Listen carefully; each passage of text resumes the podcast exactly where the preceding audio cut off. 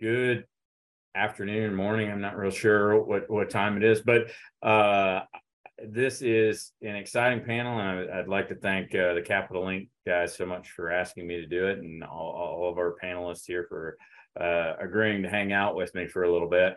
Um, uh, in, there there are facets of the Jones Act, but I, I think probably the one that people are the most familiar with is what we're going to be talking about today. Um, and uh, so it, uh, and also uh, we were talking just a few minutes ago, uh, things have changed an awful lot in the last year uh, for the better um, as it relates to uh, the, the energy shipping in general within the Jones Act, but certainly the tanker market and the barge market. and we're going to be diving into that a little bit. Um, to maybe start us off, uh, if we could have each of you guys just uh, tell a little bit about uh, about yourselves and your companies. I'm sure you can do a much better job of that than I can. So, uh, just based on my screen, Sam, if you want to you want to lead us off, and then we'll go Dan and, and Christian, and uh, and then get to the meat of the conversation. Thanks, Ben, and, uh, and thanks for having me, and thanks to Capital Link. Um, I, am Sam Norton. I'm the president and CEO of Overseas Shipholding Group, also known as OSG. Uh, we are a principally Jones Act operator of tankers and articulated tug barges. Uh, we have uh, vessels that operate on the West Coast, bringing crude oil from Alaska down to the uh, refinery bases in Washington State and California. And we have a principal operation of um, uh, product tankers uh, moving refined product from Texas and Louisiana into Florida and the East Coast of the United States. We have some specialized businesses we have three vessels that trade internationally under U.S. flag under certain transportation department uh, programs, uh, and we have two shuttle tankers that operate off the FSOs, uh, FPSOs in the Gulf of Mexico, and we have a lightering business that runs uh, lightering operations into the refineries in Delaware Bay. All right, Dan, you're up. All right, thank you, Ben. Good to good to be here with the panel, um, and thanks to the Capital Link uh, guys for putting this together. Um, should be an interesting chat today. Uh, so I'll speak on behalf of Seabulk Tankers, which is uh, uh a significant piece of the SEACOR Holdings uh, group of companies. Uh, Seabulk Tankers is based in Fort Lauderdale, Florida. I'm the president and CEO of that business. we have two uh, core elements to our Jones Act tanker um, operations. One is uh, the traditional um, uh, product tankers, MR type, and large ATBs moving both crude and products um, along the Gulf Coast uh, and uh, West Coast. Um, and then we also have uh, a slightly more specialized element to the Jones Act tank vessel business, which is providing services to parcel chemical customers, typically moving products from the Gulf Coast chemical uh, uh, operational areas up to the East Coast uh, consumption areas. All right, Mr. O'Neill. All right, Ben, thanks for having me this morning, and thanks to Capital Link. It's good to see you all. Uh, looking forward to our, our visit today. Uh, I'm Christian O'Neill. I'm the president of the Marine Transportation Group at, at Kirby Corporation. Uh, on the marine side at Kirby, uh, we operate the largest Jones Act tank barge fleet um, with an inland operation running about 1,050 tank barges, 270 inland towboats, and offshore we operate 29 offshore units, mostly articulated tug barge units. Uh, on the inland side, we ply all the waters uh, in the United States, the Mississippi River, its tributaries, all the way from Brownsville, Texas to Port St. Joe, Florida. We run up to Chicago, up to Pittsburgh, along the Ohio and the Illinois in our liquids business, we move everything from the, the lightest chemicals, pressurized chemicals such as propylene, uh, butadiene, things like that, to the heavies of the heavies, asphalt, crude oil, and everything in between on the refining side and the chemical side. Uh, we also operate in several niches. We have an offshore dry cargo business focused on moving coal and sugar. Uh, we have a joint venture with Cooper T. Smith uh, where we move uh, overweight and overdimensional uh, heavy lift type cargoes. Uh, that company is called Osprey Line. And uh, that company also pioneered the movement of containers on inland barges. And we own and operate a shipyard uh, in Houston, Texas called San Jac Marine, where we are at present uh, building the first battery powered electric hybrid inland tug. that's the high points on the marine side. We also have a diesel engine service business that's got got some size to it, and we focus on repairing marine diesels and many other uh, industrial diesel engines and distribution of diesel engines as well.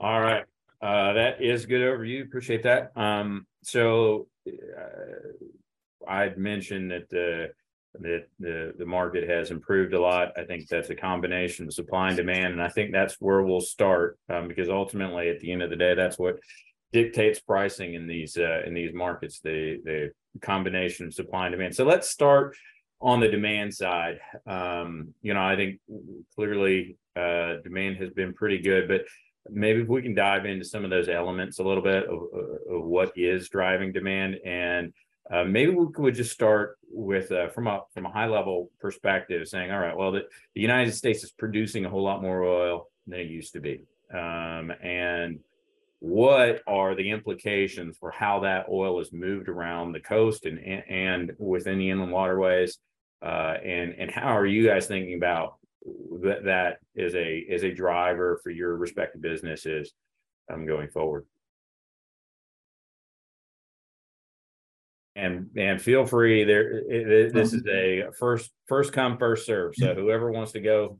Well, I'll I'll I'll give it a I'll give it a kickoff here, Ben. Um, uh, you know, I think you're you're talking specifically about um, crude oil production and and how that. So I think uh, Christian may have some inland uh, views on that. The, the pipeline infrastructure is far more um, built out today than it was um, in the last peak of the Jones Act um, uh, demand cycle uh, several years back. So, so crude oil production, in my mind at least, is not as much of a driver uh, as it used to be uh, from the demand perspective.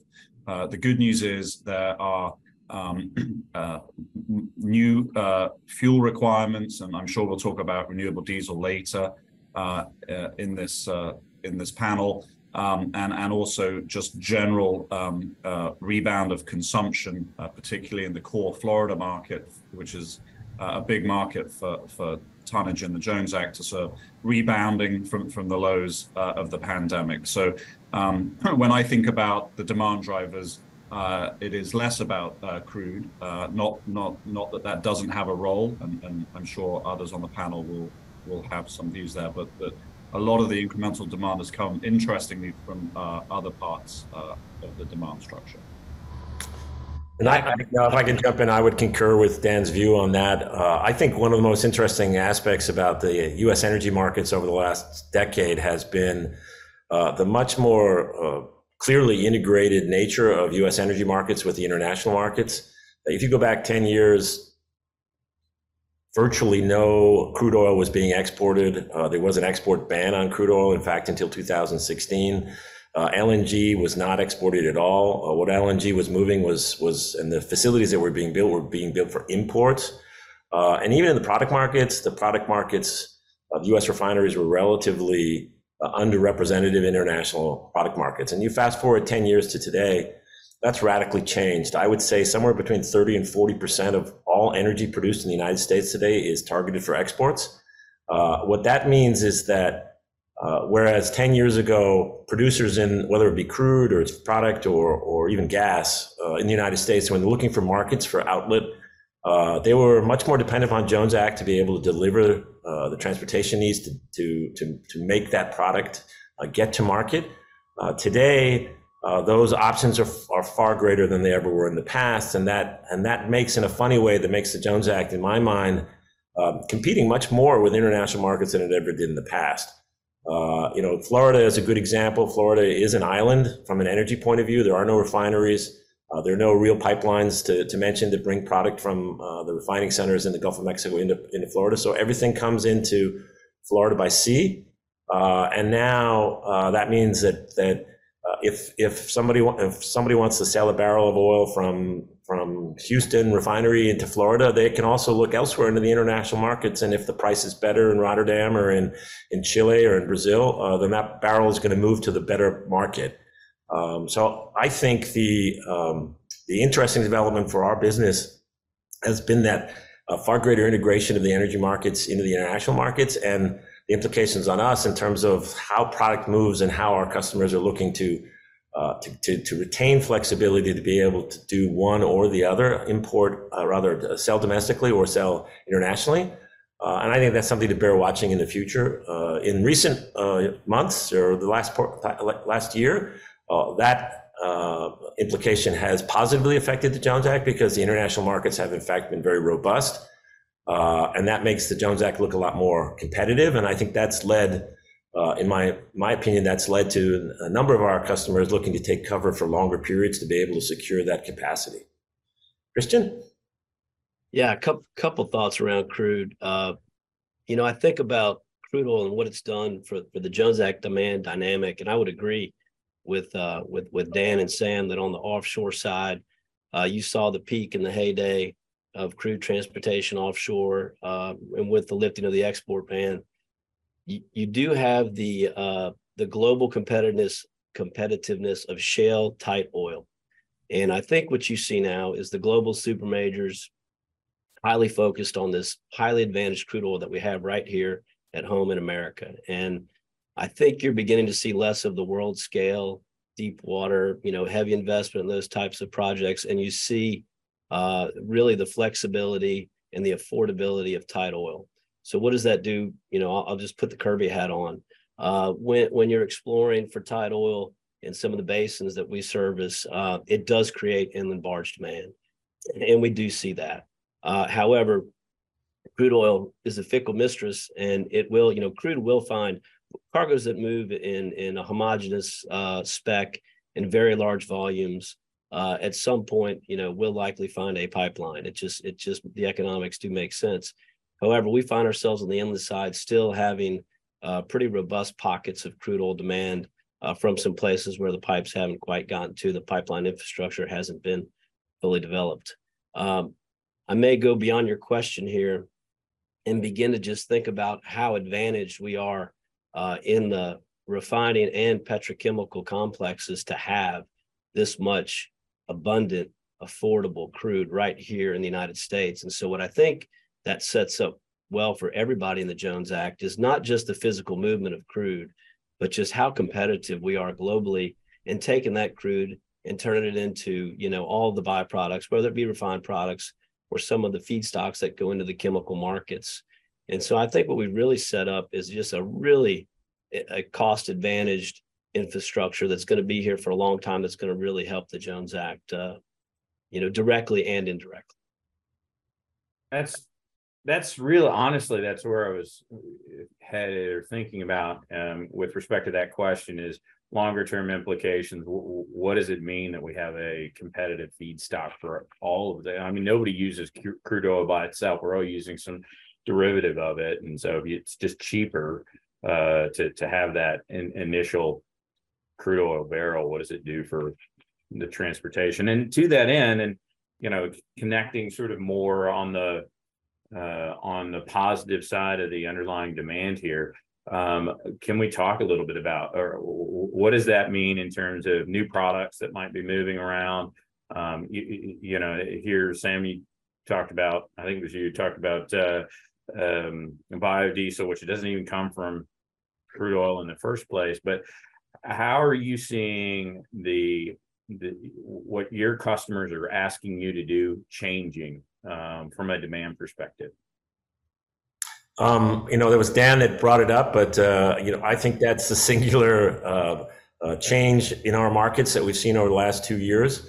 Uh, the advent of renewable diesel and other biofuels, but principally renewable diesel. You've seen, I don't know, anywhere between probably 10 and 20 refineries announcing uh, changes to their refinery mix to allow them to process the feedstocks that generate renewable diesel. Renewable diesel is super interesting in my view because it's diesel at the end of the day.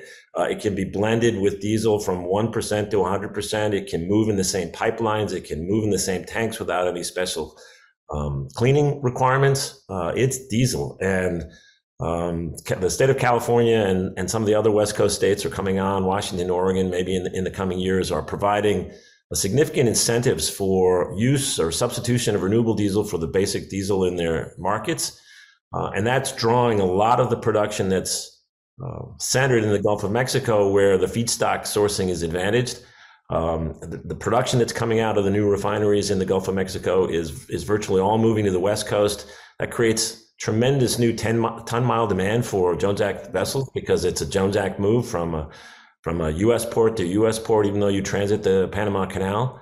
Um, and uh, and just to put it in perspective, a, a, journey on one of our MR tankers from say Houston to Tampa is a five or six day round voyage. Uh, into the East Coast, it's maybe an eight or ten day round voyage. If you go to the West Coast, it's a thirty to forty day round voyage. Uh, so every ship that comes out of the traditional trades into Florida that goes into the West Coast is equivalent of three or four vessels. So that's taken a tremendous amount of supply out of the market um, I count today somewhere between six and seven ships that are committed to be able to do that trade. Uh, and that could expand uh, another three or four ships, in my view, by the end of 2024. Um, and put that in perspective, there's 43 Jones Act tankers that are involved in deep water trades. Uh, so you're talking close to 20 to 25% of the total ocean going tanker fleet could well be uh, taken up in moving uh, renewable diesel and its feedstocks from the Gulf of Mexico to the West Coast. So I think that's a super exciting development in our market, um, and uh, and one that that offers a lot of optimism that the current um, balance in supply and demand that we see that has given rise to the healthier rates that we've been able to obtain in recent months. Uh, we think that's gonna that's gonna stick for a while as long as that renewable diesel trade is is sustained. Yeah, I, I build, building off a couple of things that Christian and Sam have said, you know, you have this work, you're sitting, we're sitting at a pretty interesting junction in the Jones Act. The you got world-class hydrocarbon uh, production in terms of the efficiency of extraction, both on the tight oil and, and the gas side. Um, you've got world-class facilities along the Gulf Coast, which have had significant inbound investment um, which can uh, are still not fully ramped up, uh, both on the petrochemical and, and the straightforward uh, refining elements of the business. And you have um, a world where the reliability of supply has been has been more questionable um, than than ever before with uh, you know the issues in Europe and, and, other, and other geopolitical issues that continue to bubble at or near the surface. And so when when you engage with the folks that are in the business of either, and this is from my perspective, either in the business of getting parcels of chemicals uh, to uh, end users uh, in the Northeast or, or products into a, a, key market like Florida, they they will tell you that rateability and reliability of supply um, and the margins they can achieve given their um, their uh, competitive advantage on the Gulf Coast make the Jones Act the right place to uh, take coverage and um, and and move and, and and go long. And uh, additive to that are the the new uh, requirements that Sam noted uh, for RD. Our, renewable diesel also requires um, uh, inputs, which effectively is used cooking oil uh, and other soybean related um, oils that, that come in. And there's there's cargoes of that that we now handle coming southbound. So we're also starting, when you say, what are your, our customers asking of us? They're asking us to do more with what we have, go further, um, be more flexible. And, and they are definitely taking a much longer view, given the broad uh, in instability of or, or recognition of supply chain issues that were both COVID related and then since COVID, I think more geopolitical related. Um, and it's creating a very good atmosphere when we're engaging in uh, in uh, pricing and, and term. I'll just comment briefly. They they covered that quite well. Uh, you know, I think what we're seeing, you know, at Kirby is, you know, you're seeing a growing emerging market in and around biodiesel and renewable diesel. Um, you know, it's a cargo we're moving. And, and on top of that, the feedstocks that go into it that'll come out of the Midwest will be a tremendous opportunity for us on the inland side. Uh, the, those those barrels of soybean oil and feedstock will see the Gulf Coast refining complex to be processed and then hopefully put on an MR that one of these fine gentlemen operate and head through the Panama Canal to the West Coast and uh, complete the circle. But it is absolutely a demand driver. Uh, it is still the early innings, but I think we're all moving cargoes today. Uh, it, will really be interesting to see, you know, where it grows. Uh, you know, California is where you can get the most money for a gallon of renewable diesel today. So the, the, the, the, diesel that is produced is, is seeking that market, but as, uh, as more of it comes online, it becomes more competitive. Uh, you know, there, there will be some other states and some other places where it- where it'll seek, you know, the barrel will seek that market as well. Um, it's exciting. Uh, we actually have several biodiesel trials going on at Kirby. We've been operating some inland tugs on, on uh, B twenty, um, you know, for over a year now and, uh, working in conjunction with a global super major. And we're also running an offshore unit on the west coast, uh, with the B twenty blend. And so it'll also be interesting to see where it goes in the marine fuel space and what we can do as operators to, to reduce our carbon footprint and mix it into our own, our own, uh, operations and see what that does to drive demand as well.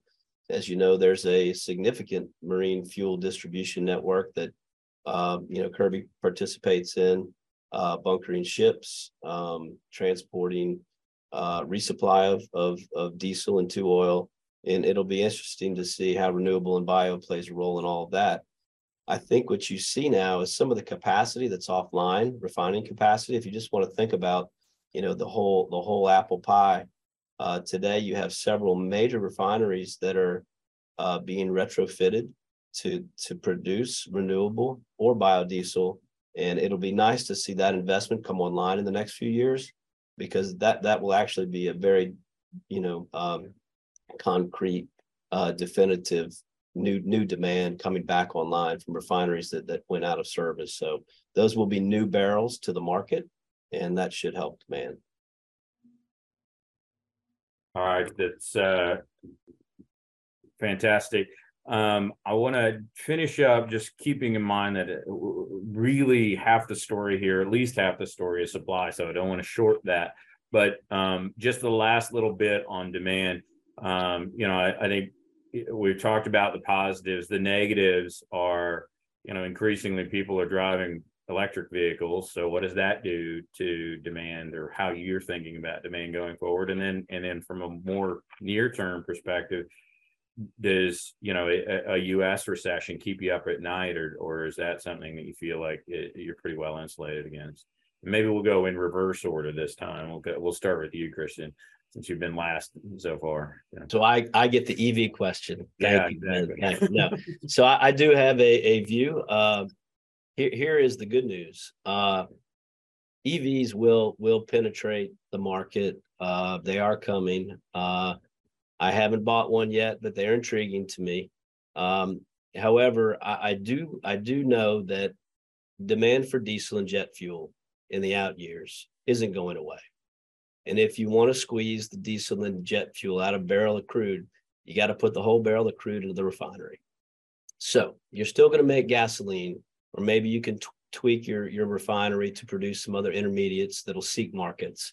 Uh, there globally, uh, gasoline will find those markets. I'm confident of that. In some of these, you know, growing, burgeoning uh, economies in developing countries, um, you know, I also will tell you for every EV that's built, you still need a console made out of plastic, uh, tires made out of carbon black, uh, upholstery and seats made out of, you know, poly polyethylene benzene or, or other derivatives of chemicals. And so for every EV that's built, including some of the components that go into the battery, uh, you're going to see demand from petrochemical and petroleum related products. But I really do think in my mind, the thesis, you know, goes to that you have to consume that whole barrel of oil still to squeeze the diesel and the jet. And I'm pretty sure that those those cargoes are going to remain pretty resilient, uh, well past perhaps you know whatever demand destruction we, we see in gas gasoline. But uh, you know we'll see, we'll see how it all plays out. Um, a lot of my friends here in Texas still drive big diesel trucks. Uh, you know, a few a few of them do have EVs, and uh, that's great. But uh, you know, we'll see where it goes. But I, I actually think that the thesis is, you know, is not as as dire as as as once many people thought when you consider that you still got to consume the barrel of crude. A- Any, e- Sam, Dan, either you guys have anything to add to that or, uh? Well, actually, real quick, are you concerned about, uh, are you concerned about a recession? Are you not too concerned about a recession? I, I, yeah, I, I say, Ben, that maybe a recession is more of a near-term concern just from the demand destruction perspective than EVs. Um, and, uh, the talking heads will go between a soft and a hard landing or a no landing. And I, I think no one really knows. I, we, we sit in Florida, as does Sam, which is a big market for the, the blue water assets in the Jones Act. um, and for every EV, uh, just building on Christian's comment that I see, I see two or three, you know, Dodge Rams or equivalents that are, you know, not doing the speed limit. They're doing 50 miles an hour over it. So no one's worried about uh, CAFE uh, standards or, or, miles per gallon in this state. And there is a political element to this, uh, with um, which, interestingly, when you look at it, means more fuel keeps running into Florida and more renewable diesel keeps running into California. these are good things for the Jones Act. So I would be more concerned about a recession than uh, uh, any uh, change in consumption patterns per se. Right. Yeah, I would even take a little bit more optimistic view from OSG's perspective. Uh, yeah, I, I concur. Um, I, I think electric vehicle penetration will be uh, visible over the next decade, uh, but most cars are on the road for 10 to 20 years. Uh, I think the penetration of electric vehicles today uh, nationally is like 5%. Uh, so you're going to still have a pretty well established uh, consumer base and um, the jet and the diesel as Christian has uh, alluded to is is much harder to uh, to produce alternative fuels. Are much more expensive to produce those alternative fuels, and even if you do, those still have to move. Um, so I, I, don't really see that as a near term issue. Uh, and from a recession point of view, I think our business right now is pretty well insulated from a, from a recession. Uh, we have pretty good coverage on most of our ships, and uh, and there doesn't seem to be any any real drop off in in in visible demand, little bits and pieces here maybe, uh, but nothing like we saw during the pandemic. I mean, the pandemic was really you know once in a hundred year storm. Uh, we saw you know, con- consumption levels dropping 30, 40, 50 percent. Uh, and that just was devastating to anyone that's involved in in the refining or distribution or sale of petro- petrochemicals and, and hydrocarbons, uh, including uh, the shipping industries. Um, we don't see anything like that coming back again, uh, absent another, you know, pandemic or that sort of thing. Uh, recession maybe maybe reduces demand on the margins, but uh, we certainly don't see anything like that today. Right. Well, uh, let's shift to supply, and I'm going to try to crunch some stuff together here just so that we uh, we don't run out of time. But uh, first, I think it's important that we categorize sort of where we stand with respect to uh, freight rates, vessel utilization, returns on assets, because ultimately, when those things get high, returns get high, freight rates are high, utilization's high, uh, that's when you begin to see ordering. But tying this to sort of a, a two part question here, I think what there were something like 22 tank barges ordered all of last year, lowest ever, ever. And I believe there is no I know there are no um, MR tankers on order, and I believe there are no ATBs on order either. So we're in a place where unprecedented times in terms of nobody's ordering anything. You know, again, tying that to where freight rates are at the moment. I mean, is that clearly we've gone through bad time, things are a little bit better. Uh, how are you? How are you thinking about that uh, that dynamic between returns and and and and capital deployment? Anybody?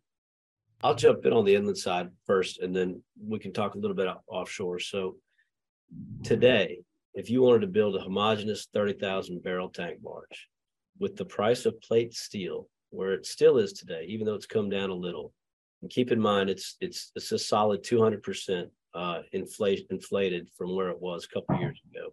You're talking about a four million dollar plain vanilla barge the economics don't work. Even at today's rates which are which are getting quite quite nice and continue to increase and rise uh, couple that with the fact that if you're going to build a new towboat in this market you're going to have to put tier four engines in it unless you laid a keel a long time ago.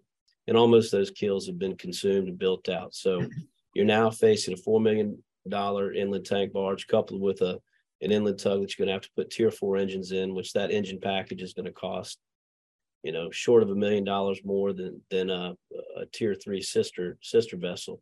So you got a ways to go still in the inland market to get to the point where you can justify new construction and get uh you know for those companies that are disciplined and care about return on capital and operate that way uh, you're a long way i would tell you rough rough numbers 30 to 40 percent uh, from current rates to where you need to get to justify you know building that inland unit so that should keep a cap on supply here for a while uh, rates the rate environment is quite good uh, we we continue to see momentum.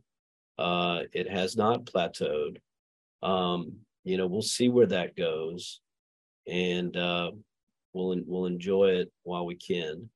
Um, but it is very hard to see where the supply side, you know, could screw up this, you know, this this run. Um, at least in the shorter run, very possibly in the longer run. You know, lead time on an inland tank barge is about, you know, nine months to a year. Uh, but to your point, there's nothing in the order book today.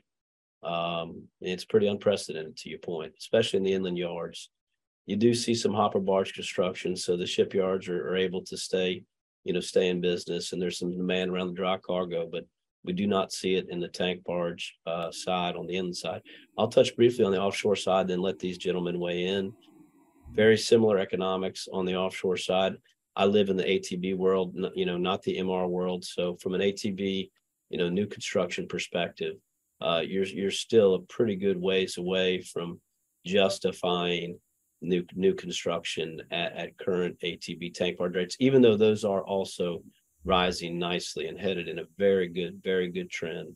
Uh, but I, I think what you stated at the beginning is right. Your supposition that, you know, the discipliner, if you're going to want a disciplined return on capital, it's it's it's going to take a little while for the rates to get to where they are, mainly because of inflation and what this hyperinflation has done to plate steel, electronics, uh, paint.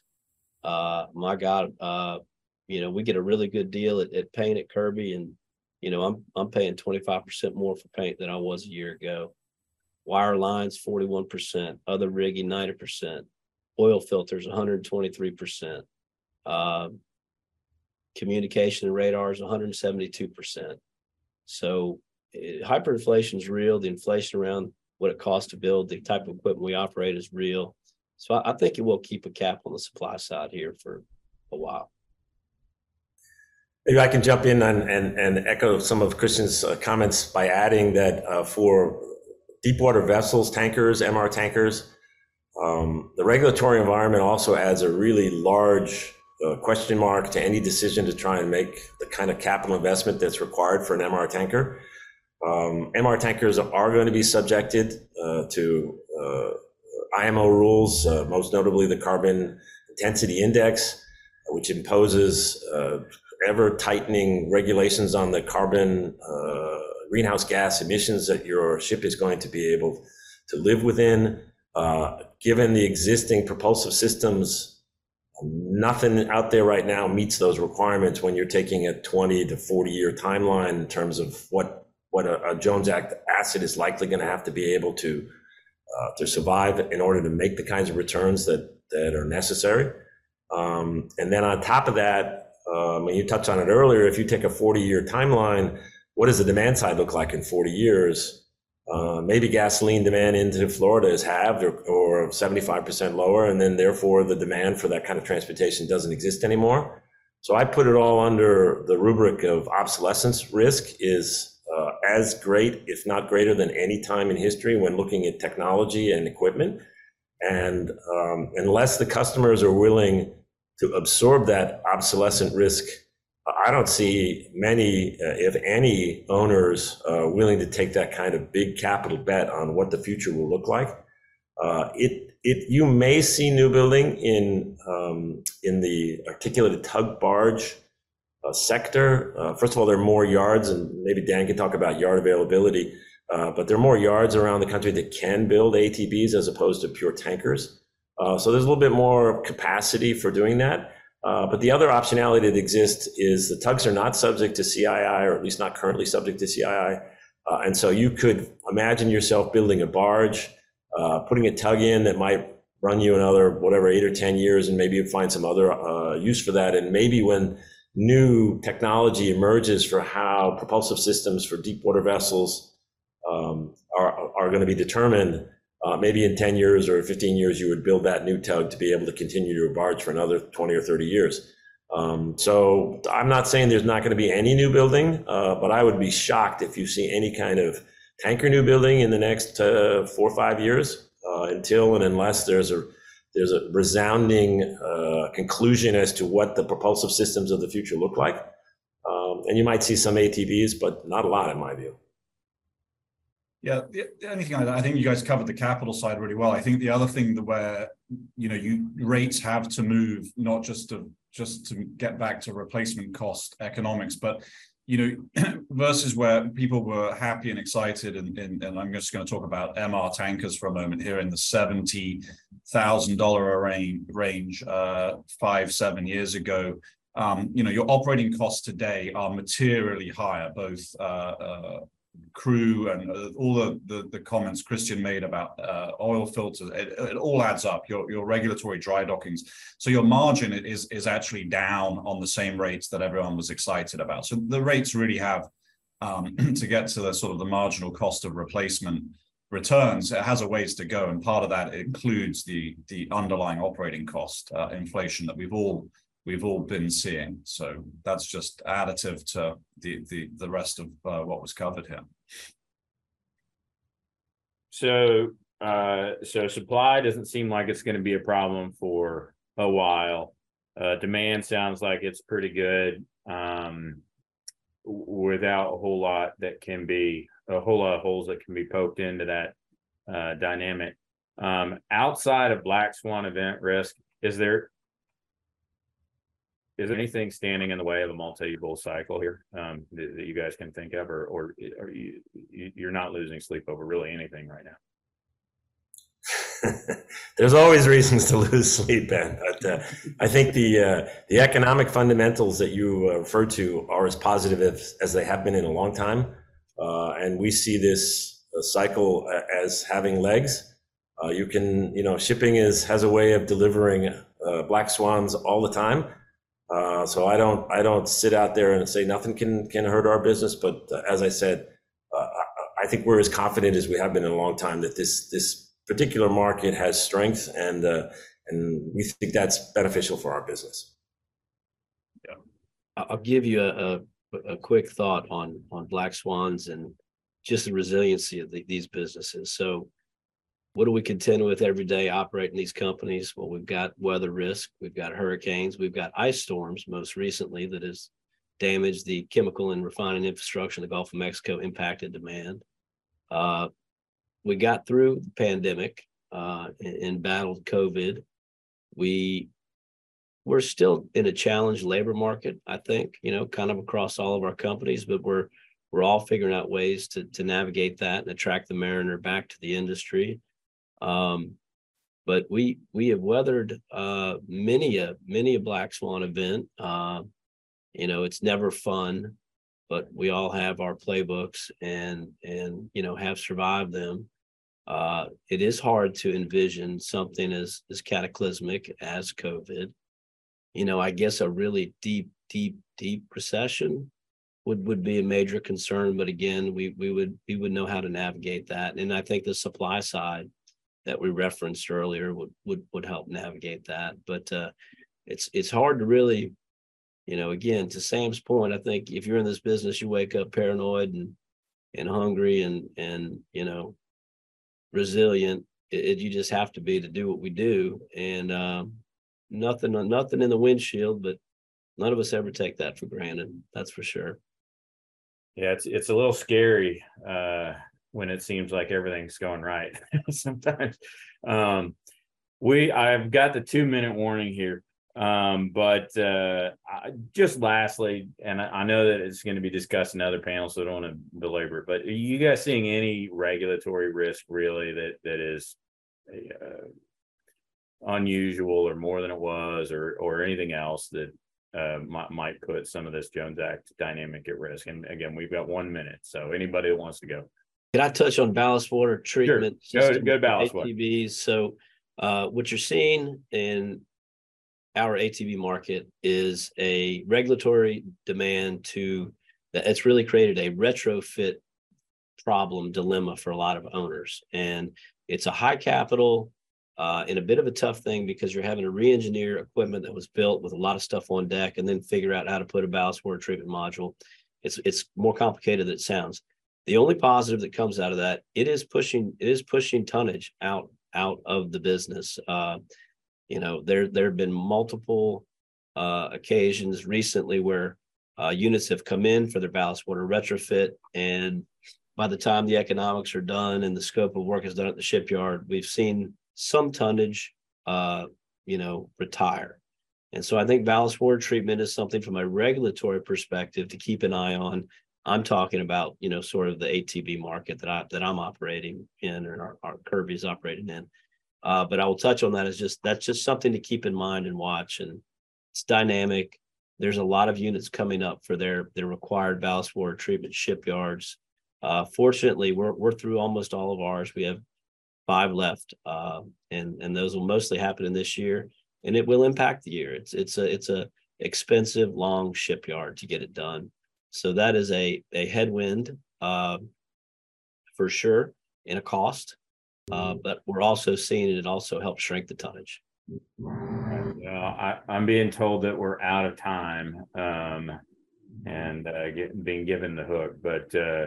Oh, how about this? Yes or no? Do you think there's regulatory risk? Sam, yes or no? Binary. I think CII is something Oh, that has to yes or no, Sam? Yes, yes, CII. Dan? Uh, yes, but we'll manage Okay. it. Hate to cut you off, but I'm being cut off. I really, really appreciate it, guys. I appreciate you taking the time spending it with me and, and, uh, I appreciate the Capital Link guys for asking me to do it. So, Good day. all right. Thank you.